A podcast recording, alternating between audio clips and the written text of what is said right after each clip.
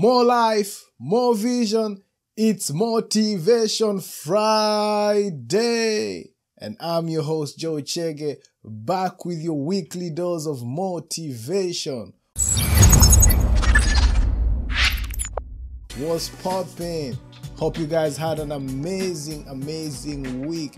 And today, I'm reminded of an uh, African proverb that says, Tomorrow belongs to the people who prepare for it today.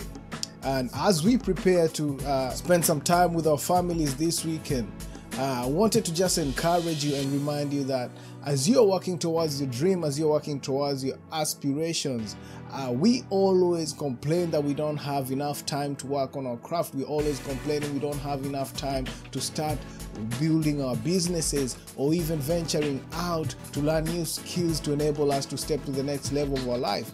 But when you think about it, if you're working from Monday to Friday, that means you have two days on the weekend which you can use to spend time with your family and also create some time from it to be able to work on your craft.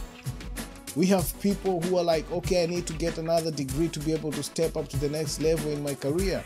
Now, you have to ask yourself, are you going to use those two days, like your, your Saturday and your Sunday, to just chill and, and lollygag, or you are going to use that time to be able to put in the necessary work that's going to enable you to step up to the next level of your life?